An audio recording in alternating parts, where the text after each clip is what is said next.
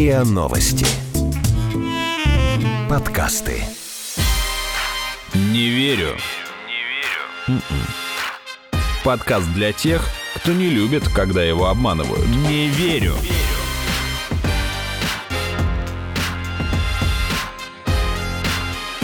Не верю.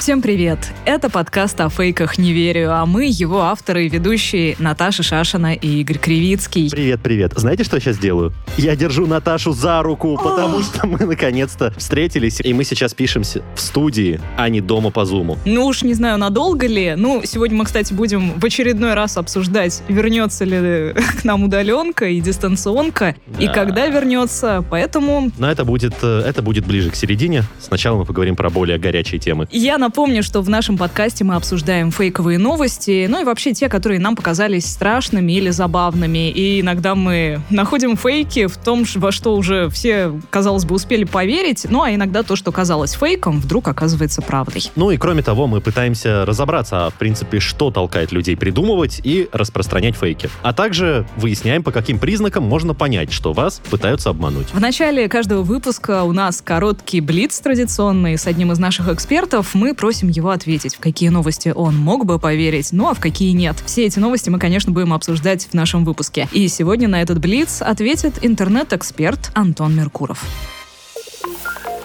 Юбилейный блиц тридцатого выпуска. Погнали. Отключение интернета в Белоруссии – это блокировка из-за рубежа? Нет. Белоруссия или Беларусь? Так, не надо, не путай. Хорошо. Можно и так, и так. На выезде из Крыма образовалась огромная пробка. Люди массово покидают полуостров. Да, факт, потому что все поехали отдыхать. И, соответственно, сейчас все будут возвращаться, и будет нормальная пробка. Это, ну, это логично, это не связано ни с политическими какими-то историями. Посмотрите, что творится в любую, там, в воскресенье вечером, когда люди возвращаются. Дуров готов продать мессенджер Telegram, а купить его может Mail.ru Group. Нет. В России появились тропические постельные клопы. Вполне верю. Что на самом деле правда, а что нет, мы обсудим в этом выпуске и подведем итоги в самом конце. Ну а начнем, конечно же, с Белоруссии. Ну а ну, с чего же еще? Там вообще очень много сейчас неподтвержденной информации и фейковой, и нам было достаточно сложно выбрать, что именно обсуждать. И вот что первое. Это то, что в белорусских телеграм-каналах и СМИ гуляют видео с ОМОНовцами, на которых пользователи углядели российские опознавательные знаки. В одном из этих видео, собственно, человек за камерой и так и говорит. Типа, смотри, российские опознавательные знаки. Причем непонятно, на что смотреть, потому что видео очень размытое, и ну, вообще непонятно, с чего он взял, если честно. Я вот не увидела там никаких российских нашивок, но этот человек считает, что он увидел. Вот. А на втором видео силовик вытаскивает девушку из машины. В самом ролике никто не говорит о России, но на это акцент делают в подписи, и много было таких мнений в комментариях под этим видео. Потому что, когда он вытаскивает ее, он, ну, по-русски, не по-белорусски, говорит «выходи с машины». А, ну, кстати, вот это «выходи с машины» и стало поводом усомниться в том, что это ОМОНовец из России, потому что телеграм-каналы белорусские крупные усомнились в том, что это российский военный, потому что послушайте вы акцент, какая там Россия, с машины. Это, ну, типичная белорусская речь. Кроме того, телеграм-каналы Белсат и Чай с малиновым вареньем, простите меня, если я прочитал это неправильно, а я, скорее всего, прочитал это неправильно, говорят, что это просто новая форма местных силовиков, а ни разу не российский спецназ присоединился к белорусскому ОМОНу. В общем, по видео ничего не понятно, они трясущиеся и смазанные, а информация, которая звучит в кадре, за кадром и в комментариях, она, ну, просто домыслы людей, то есть нету однозначных подтверждений или опровержений. А прокомментировать вот эти две видеозаписи, вообще возможно ли по ним как-то однозначно сказать, местный это спецназ или нет? И, кстати, если эти видео специальный вброс, то кому это выгодно было бы сделать? Об этом мы попросили высказаться авторов телеграм-канала «Катарсис». Не знаем, можно ли однозначно вынести вердикт, исключительно глядя на видео, но, как нам кажется, его можно вынести по косвенным признакам. Если бы в Беларуси действительно работали люди с российскими опознавательными знаками, то об этом бы свидетельствовало не одно размытое видео, а сотни фото и видеопостов из самых разных источников. Похоже на то, что эта история никем не инспирировалась. При всей любви интернет-сообщества к разного рода конспирологическим теориям, тут мы, скорее всего, имеем дело с последствиями известной пословицы «У страха глаза велики». пути. Кому-то это показалось, а другим захотелось в первый момент в это поверить. Ну и раз многие в это поначалу поверили, значит, так нас настроило текущее информационное поле. Значит, белорусы не удивятся, увидев на своих улицах людей, у которых и взаправду окажутся российские опознавательные знаки. Вторая очень важная тема, касающаяся белорусских протестов, это отключение интернета. Ну, я думаю, все знают, что с началом масштабных протестов в Минске отключились, почти три дня не работали интернет и мобильная связь. Причем о технических проблемах говорили все крупные провайдеры. Ну, а Александр Лукашенко обвинил в отключении интернета за границу. Цитата. «Кому-то не имется, призывают выходить на улицы. Даже из-за границы отключают интернет, чтобы вызвать недовольство у населения. Сейчас наши специалисты разбираются, откуда идет эта блокировка. Поэтому, если интернет плохо работает, это не наша инициатива, это из-за границы». Так что же произошло на самом деле? Вот что думает автор блога «Палач говорит» Андрей Ставицкий. Интернет — это такая штука, которую, в принципе, крайне сложно закрыть и уничтожить. Для масштабного отключения сети извне, о чем говорят белорусские власти, нужно организованное решение множества источников, из которых трафик тянется в страну. Не двух, не десяти, а буквально десятков регуляторов, связанных с передачей трафика. Во-первых, непонятно, зачем это нужно теоретическим врагам Беларуси из-за рубежа, а во-вторых, это совершенно экономически невыгодно. Любое современное государство не только потребляет интернет, но и является своеобразным узлом, в который трафик поступает и из которого следует дальше другие страны. Аналогия с газом. Если перекрыть газопровод на Украину, то и Европа начнет замерзать. Отключить интернет внутри целой страны тоже очень сложно и не нужно, потому что на нем завязано функционирование промышленности, сервисов и услуг. Гораздо проще заблокировать некоторые ресурсы или организовать ди-дос-атаку, чтобы снизить скорость или закрыть к ним доступ. При этом на сто процентов забанить сайты или соцсети не получится, потому что люди все равно будут заходить на них через ви-пи-эн сервисы или прокси-сервера. Вспоминаем про блокировку Telegram в России или ВКонтакте и Яндекс на Украине, которые при желании легко обходили и обходится пользователям. Движение к отключению интернета по всей стране – это очень негативный тренд. Если и правда власти Беларуси захотят и смогут закрыть интернет-пространство, то этим шагом они выстрелят себе в ногу. Потому что закрытие вызовет остановку работы всех отраслей страны, начиная от промышленности и заканчивая здравоохранением. И тогда протестовать будут уже не тысячи, а десятки тысяч человек. Я на самом деле читала, что в Беларуси два года назад закупили на два с половиной миллиона долларов спецоборудование, которое позволяет контролировать весь трафик в стране. И, возможно, вот как раз таким образом его и применили. Но я спросила об этом у интернет-эксперта Антона Меркурова, и он считает, что даже спецоборудование в данном случае не потребовалось. Это никакого спецоборудования, это просто был звонок в Беларуси, в Беларуси тремя крупнейшими узлами обеспечены. Это Белтелеком, Белорусская академия наук и еще какой-то узел. Это просто сделано по звонку, и там отключается просто физическое оборудование. Все. Вот просто один канал, который был в Академии наук, через него пошел весь трафик, он переполнился, и, соответственно, все работало очень медленно. И главное, что работала сотовая связь, работали там телевизионные каналы. Есть куча альтернативных каких-то способов обойти Телеграм, никуда не делся, опять же, потому что его заблокировать, как мы знаем, внутри России просто невозможно. Никакого специального оборудования не требуется. Это просто вот по звонку. Позвонили, сказали, знаете, отключайте. Вот они начали отключать все, что возможно, а все, что невозможно, они не отключили. Ну и если даже не касаться технической стороны вопроса, еще в конце июля кандидат в президенты Беларуси Андрей Дмитриев заявил, что он спросил у госсекретаря Совбеза Беларуси Андрея Равкова про возможно ли отключить интернет. И тот ему сказал, что в случае, если они посчитают, что будет прямая угроза безопасности страны, то возможность отключить интернет не исключена. То есть, если верить кандидату президента Беларуси Андрею Равкову, было заявление официального высокопоставленного лица о том, что да, отключение интернета возможно по государственной инициативе. Ну и еще одна интернетная тема, правда, уже совершенно не связанная с Белоруссией или Белоруссией. С прошлой недели идут спекуляции вокруг того, что Павел Дуров якобы хочет продать Телеграм. По крайней мере, такое предположение высказал российский трейдер и аналитик Кирилл Промзин, который, оказывается, еще в две тысячи двенадцатом году спрогнозировал рост биткоина до двадцати тысяч долларов. Причем одним из потенциальных покупателей Телеграма называют Mail.ru. Аналитик считает, что Дурову необходимо отдавать деньги инвесторам, но платформу Тон в США, платформа для запуска криптовалюты Телеграма, в США ее зарубили в зародыше, поэтому этот способ самофинансирования у Дурова провалился. Зато с недавнего времени Телеграм в России внезапно перестали пробовать блокировать. Мы попросили высказаться об этом шеф-редактора телеграм-канала «Код Дурова» Кирилла Сергеева. Телеграмму в России почему-то очень сильно недооценивают. Но я напомню, что в две тысячи четырнадцатом году WhatsApp был продан Фейсбуку за двадцать миллиардов долларов. Он на тот момент имел триста пятьдесят миллионов пользователей. Telegram сейчас имеет около полумиллиарда пользователей. Недавно мессенджер отчитывался о четырехстах миллионах. Но учитывая динамику, там цифра уже еще больше на сегодняшний момент. Вот.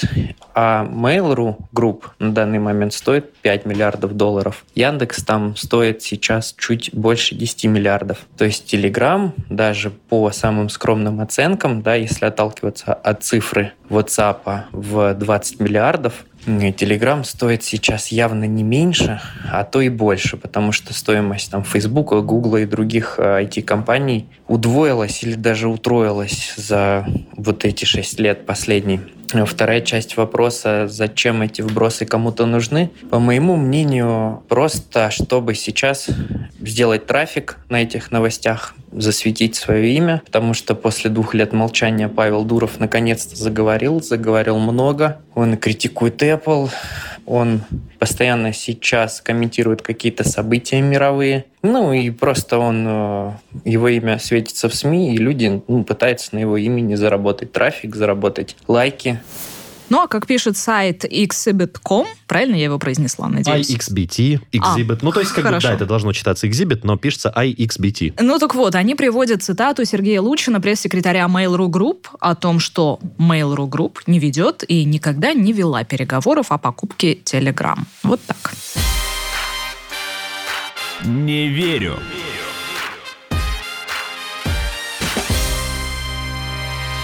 Тема, к которой мы возвращаемся регулярно. Лично я, честно говоря, очень устал ее развенчивать. О том, что по соцсетям гуляет сообщение про то, что с двадцатого сентября якобы введут новую удаленку для образовательных учреждений. Мы это уже разбирали пару выпусков назад. Тогда никакой официальной информации не было, как и сейчас. Ну, точнее, были только опровержения. Но известно, что в московских больницах сейчас уже обсуждают подготовку к возможной новой волне заболеваемости. Ну, а в мессенджерах по родительским чатам продолжаются сообщения, что в одной из московских школ нам объявили, что с двадцатого сентября будет удаленка возобновлена. У кого какие новости есть на эту тему? Этот же вопрос мы решили задать тем, кто лучше всего это может знать, то есть работникам сферы образования. По крайней мере, в Москве пока ничего не планируется, уверяет начальник управления развития кадрового потенциала системы образования столичного департамента образования и науки Илья Новокрещенов.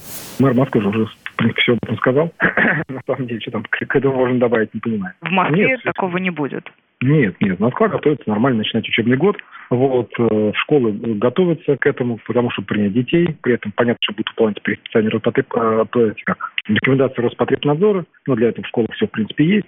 Вот, и там дезинфекция будет проводиться, и необходимо измерение температуры и так далее. Вот, все это будет. Потому что никаких проблем, конечно. Если вдруг кто-то будет там заболевать, то в совершенно в обычном таком традиционном уже режиме человек будет оставаться дома, то есть не проходит средний фильтр. Вот, возможно, будет какие-то там, как у нас это принято во время всплеска там эпидемии гриппа или ОРВИ, могут, конечно, там, отдельные классы выходить там на карантин, высаживаться, но так, чтобы, чтобы какие-то были планы, потому что кого-то куда-то с какого-то там сентября высадить на карантин, конечно, такому. Угу. Ну, а как вы думаете, почему вообще все эти фейки продолжают распространяться тогда, и почему вообще, откуда могла возникнуть дата двадцатого сентября? Я не знаю, с чем это связано, появление какой-то конкретной даты. Вот, может быть, у людей там предположение какое-то есть по поводу того, что там три недели пройдут адаптационные, вот, для детей, и вот не знаю, откуда берется эта дата, честно скажу. А слухи понятны, все, люди боятся неизвестности. Понятно, что коронавирус еще не отступил. Mm-hmm. Вот, люди, понятно, что обдумывают, какие возможные сценарии будут этого всего делать. Зато в регионах все по-разному. Нам это рассказала педагог из Сургута Екатерина Колесникова. Ну, на самом деле, вообще, в принципе, в педагогической общественности сейчас очень большой резонанс. И действительно зависит от региона. Все зависит от эпидемообстановки. Ну, например, у нас в Югре она пока еще не нормализовалась даже на второго этапа открытия. Поэтому мы склоняемся к тому, что, может быть, нас это может коснуться, что если обстановка не улучшится, то, возможно, наш год начнется на дистанте, даже без открытия линеек. Но это все-таки предположение, мы не знаем, как будет развиваться событие. В некоторых регионах, не могу уточнить, но состою в нескольких сообществах в соцсетях, там говорят, что где-то действительно будет дистант, но где-то уже будут полноценные рабочие учебные дни, только с соблюдением всех норм, которые предлагает Роспотребнадзор. Но все же пока, как подчеркнул сопредседатель Межрегионального профсоюза работников образования «Учитель» Всеволод Луховицкий, никаких официальных сообщений о новой дистанционке не было. Я надеюсь, что это не соответствует действительности.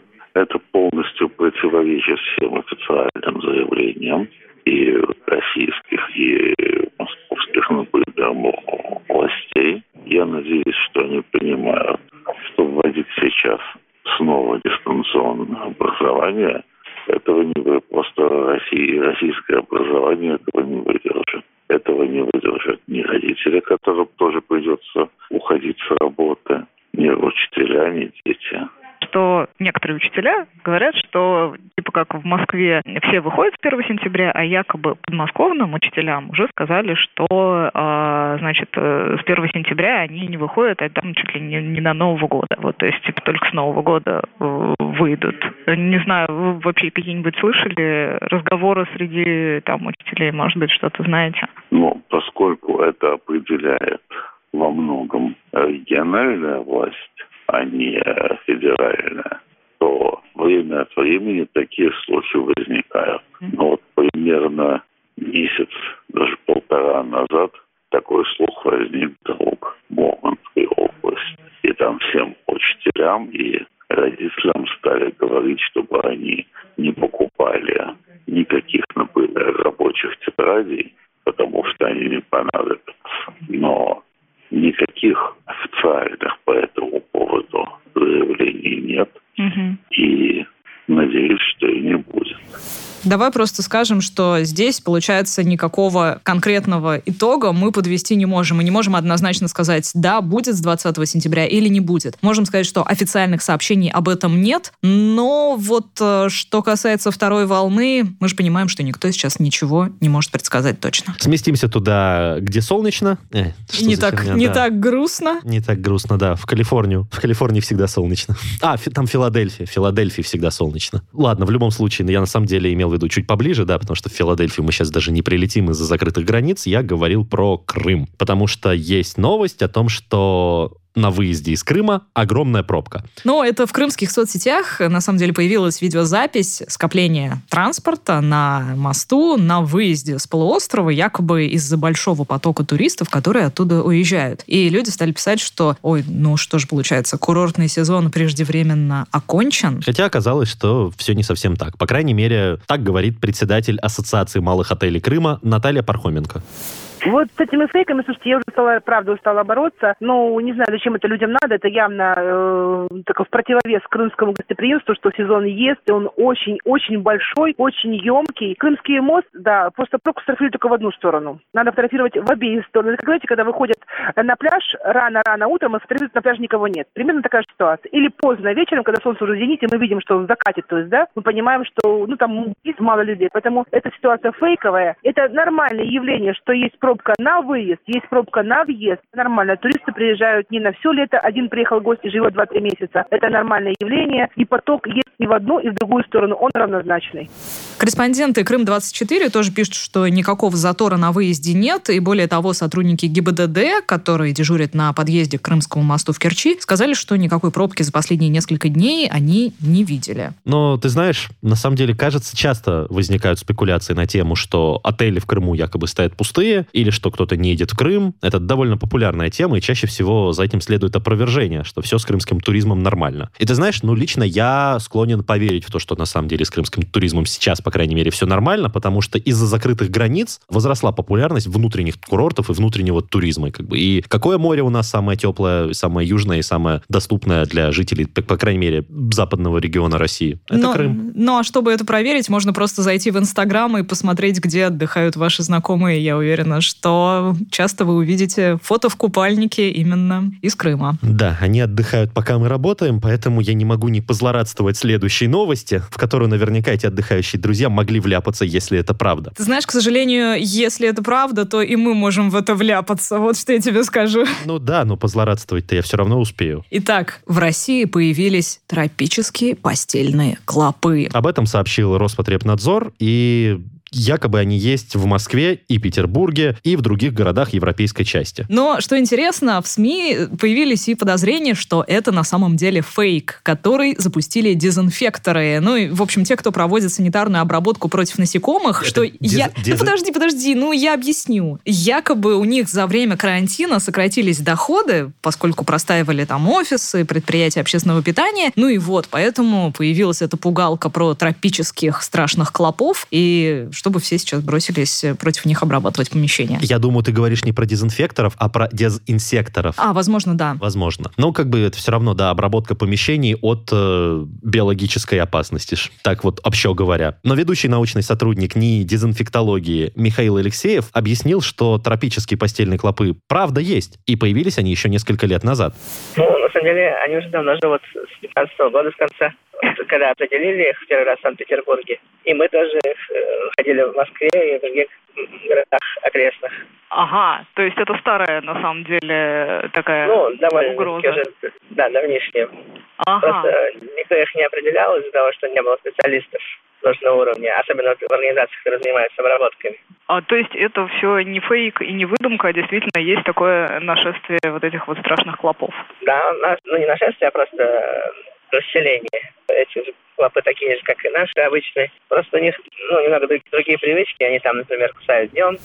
Ну, а мне вспомнилась одна история годичной давности, когда в Твиттере запустили тренд с хэштегом «TrumpBadBats» – постельные клопы Трампа. Дело в том, что тогда Трамп предлагал провести саммит Большой Семерки в его гостиничном комплексе в Майами, ну а соцсети сразу вспомнили публикацию, что один из постояльцев принадлежащего Трампу отеля сказал, что его покусали постельные клопы. Трамп, конечно, заявил, что это отвратительный слух, который запустили демократы. Но на самом деле, в принципе, как инструмент финансовой манипуляции, что в Майами, как бы, что у нас, это теоретически могут использовать. Мы, опять же, не знаем, есть ли клопы на самом деле, хотя вот ну, у нас есть подтверждение от э, знающих людей из научной сферы и из Роспотребнадзора о том, что да, они такие есть. Ну и еще одна горячая тема, которую обсуждают все, это случился ли инсульт у Михаила Ефремова на самом деле. Я для тех, кто не не очень в теме, объясню. Недавно как раз Михаил Ефремов был госпитализирован из зала суда в тот день, когда он должен был давать показания. Его госпитализировали в реанимацию Боткинской больницы. Но после этого появились сообщения, что инсульт не подтвердился. Ну, то есть в некоторых СМИ появились сообщения. И тогда же в СМИ там некоторые медики стали говорить, что, а может быть, он и симулирует. Ну, я понимаю, что после слов о том, что он отрицает вину в ДТП, появились подозрения, что актер хочет как-то выкрутиться. Но это только подозрение. Не просто после слов, что он отрицает вину в свою ДТП, а после того, как он сначала признавал свою вину в этом ДТП, а потом ее стал отрицать. Вот на этом контрасте, на этом разногласии и диссонансе появились э, всякие слухи и домыслы. Ну так вот, по поводу инсульта я все-таки вернусь. Адвокат Ефремова сказал, что врачи подтвердили инсульт. Но, опять-таки, тут появились подозрения, а может быть, адвокат все-таки говорит то, что выгодно его стороне в процессе. Но это было бы логично, на самом деле. Нет, естественно, да. Чтобы попробовать развеять